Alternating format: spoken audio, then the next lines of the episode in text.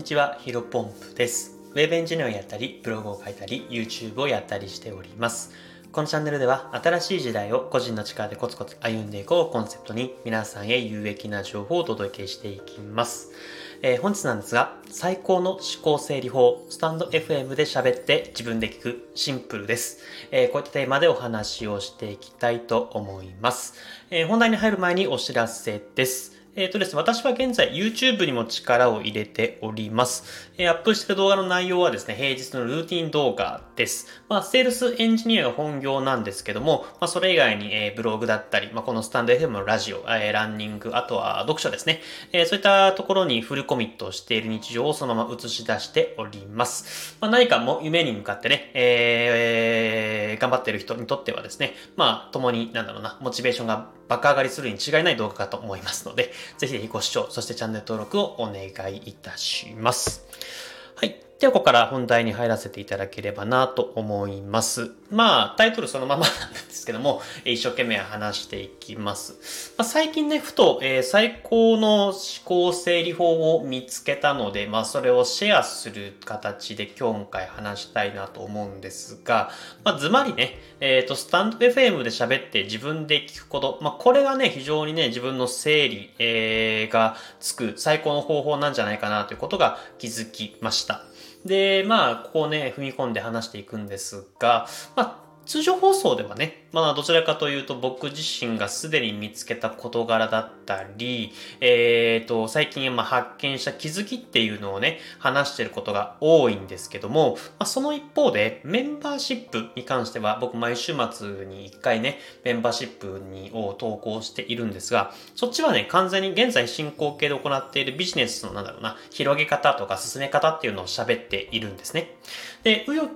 曲折ありながらも、まあ、自分の頭の中でモヤモヤしていることを、えー、メンバーシップでは言葉にして、でそれをね、自分の耳に聞くことで非常にね、考えが整理できます。なんかこんな話をするとね、メンバーシップのなんだろうな、えー、宣伝みたいな形になりますけども、まあ、別にそれはは、その、今回の話で本題ではなく、まあね、あの、なんだろうな、今まではラジオ、まあ、今回この、今回というか、僕が今やっているスタンド FM のラジオっていうのは、まあ、何かしらね、出来上がったもの、うん、本当に有益なものを発信続けなきゃいけないという、まあ、どこかね、固定概念があってたんですが、まあ、それはね、別にこのスタンド FM じゃなくても、例えば、なんだろうな、Twitter とか、えー、それこそブログとかでもできるというふうに気づいたんですね。で、まあ、この音声配信のやっぱり一番の魅力では、一番の魅力って、まあ、よくよく考えると、うん、まあ、文章では伝わらない熱量、そして距離感の近さなんじゃないかなというふうに思っています。まあ、これは僕だけじゃなくて、えー、音声配信をね、日々日々これ使っている、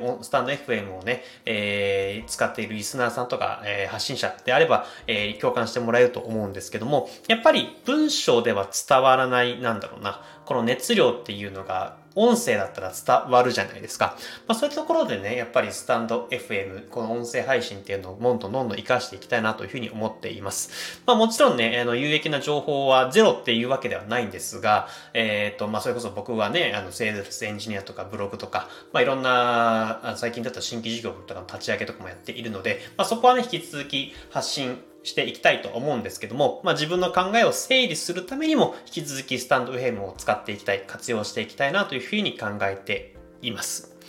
で、ちょっとここから話がまた変わるんですけども、まあ、やっぱりね、この音声配信ってものすごくいいなというふうに思っているんですね。で、どういうことかというと、まあ、リアルな思いを録音して、形に留められる止められるっていうのはやっぱ素晴らしいことなんかなと思っています。まあ、2021年9月に僕はこのスタンド FM を始めていまして、えっ、ー、ともう240回ぐらい放送しているんですね。で、まあ僕はね、まだまだなんだろうな、凡人というかそこら辺にね、いる、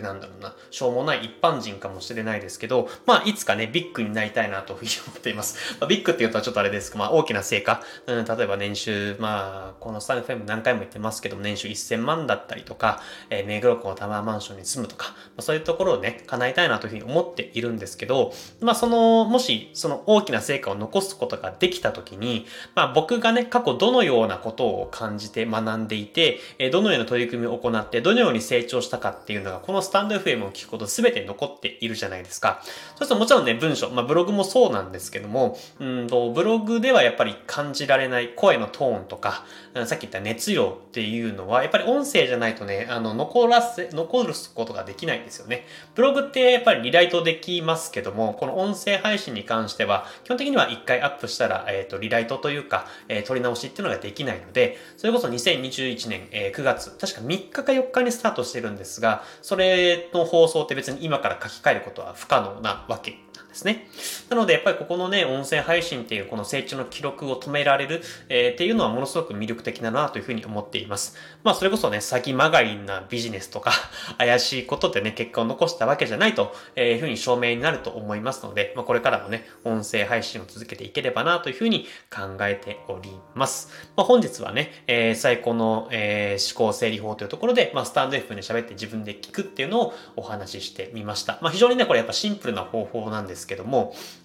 うん、すごくもの、いいなというふうに思っています。もちろん文章に書いて自分で読み返すっていうのもいいんですが、えっ、ー、と、やっぱり自分で書いたものを文章で読み返すっていうのはなかなかないのかなと思っています。えー、スタンド FM だったらね、えー、サクッと収録をして、そのまま僕、えっ、と、自分の収録を聞き直すっていうのが結構習慣になっているので、まあ、ここでね、え自分の喋り方、声のトーン、うんと伝わり方っていうのは振り返りつつね、自分の内容を頭の中で整理して、ま、それをやって、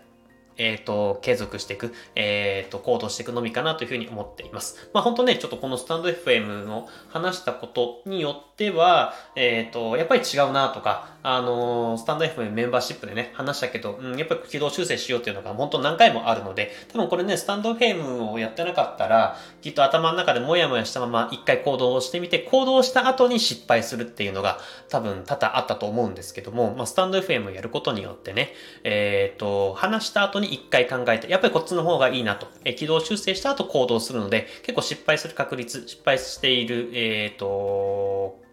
その頻度っていうのも少なくなってきているのかなというふうに思っていますので、引き続き、えっ、ー、と、スタンド FM を楽しんで、えー、自分の、うんと、思考の方、思考の整理するにも活用していきたいなというふうに思っております。えー、本日の話し方ことは以上です。最後ちょっと雑談でですね、えっ、ー、と、まあ、僕ね、この YouTube 先ほど、あの、冒頭でも話しましたが、約もう3ヶ月以上、えー、継続してやっているんですけど、YouTube を始めたからにはね、えー、本1週間に1冊読もうというふうになんかちょっと決意をして、えー、それがね、結構もうずっと習慣的に続いています。なので、もう今ね、週1で本を読むのが、なんだろうな、習慣化ついたんですけど、